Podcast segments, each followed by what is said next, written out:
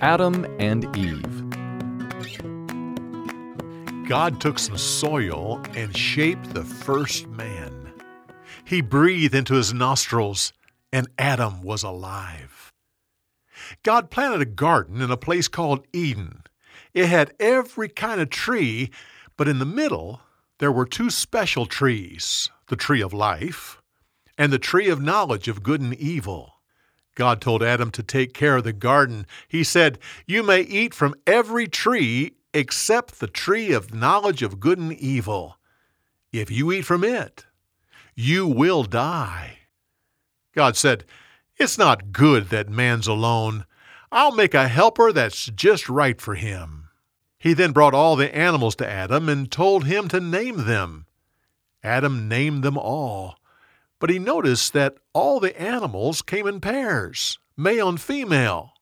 Yet there wasn't a female for him. God caused a deep sleep to come down over Adam.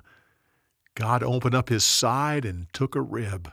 From that rib, God made a woman. When the man awoke, God brought the woman to him.